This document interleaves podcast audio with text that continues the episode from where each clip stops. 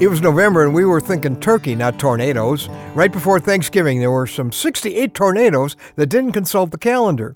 From EF2s to EF4s, they left a swath of erased homes and devastated communities across the middle of America. Uh, Washington, Illinois was clearly one of the epicenters of the violence from the skies, and the pictures from there, well, all too familiar. Splintered neighborhoods and residents trying to figure out which pile of rubble used to be their home and what one reporter called the good stuff. Like uh, Steve Bucher, who had no home address as of the night the tornado hit. He, he told CNN that his attitude was in the next minute and a half, we're either going to be in heaven or we're going to be in the hospital or we're going to walk out of here. Thankfully, they walked out safe, but minus pretty much everything else they had. His next comment caused an anchorman to say, Now that's character. That's strength. Bucher said his wallet, with about a $100 in it, had been upstairs when the twister hit. He knew it was gone. Well, later a man came by and saw Bucher sifting through the rubble. And when he asked if there was something he could help look for, he said, Yeah, well, look for my wallet, which the neighbor managed to find. Bucher said when he opened it, he knew, quote, God has a sense of humor. There was one dollar left in his wallet. He said, The Lord left me one dollar. well, I'm Ron Hutchcraft, and I want to have a word with you today about what your storm reveals. Believe it or not, he saw a message in that missing money that the material stuff isn't what's important. It's the people, it's the lives, and the faith that sustains them. There's something about a storm, whether it's meteorological or medical or marital or money, that revalues everything. When the drunk driver totaled our car and almost our family, when a sudden medical emergency almost took a loved one, when there was no money.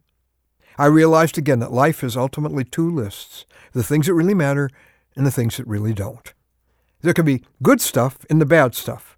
If the loss of some earth stuff that ultimately doesn't really matter can cause us to retreasure the lives that really do matter.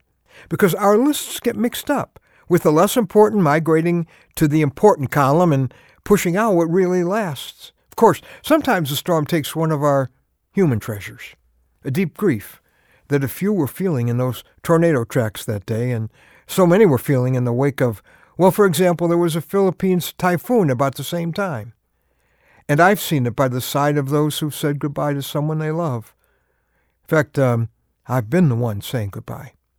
But even there, you can recommit your heart and your time to those you have left. Having lost, you realize anew the preciousness of the ones you still have.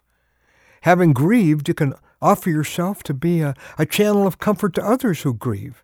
Having stood at the edge of this life, you can choose to live for what will really matter beyond this life.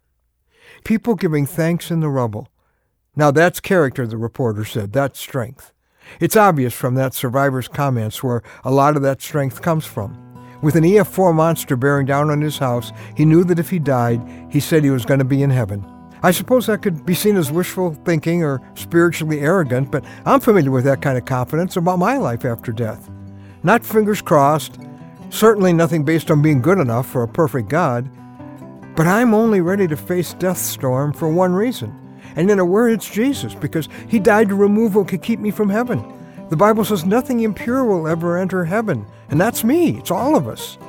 I can't get into heaven with my sin, and no one, the Bible says, will be declared righteous in his sight by observing the law. Nothing I can do to get rid of my sin. But there was something Jesus could do, and he did it. He died on the cross to pay for it, to be able to erase our sins from his book. They'll not be there on Judgment Day. And then he walked out of his grave to prove he has eternal life. He's ready to walk into your life today on your invitation. Get to our website, it'll tell you how. It's a newstory.com. With Jesus, you can be ready for eternity whenever it comes.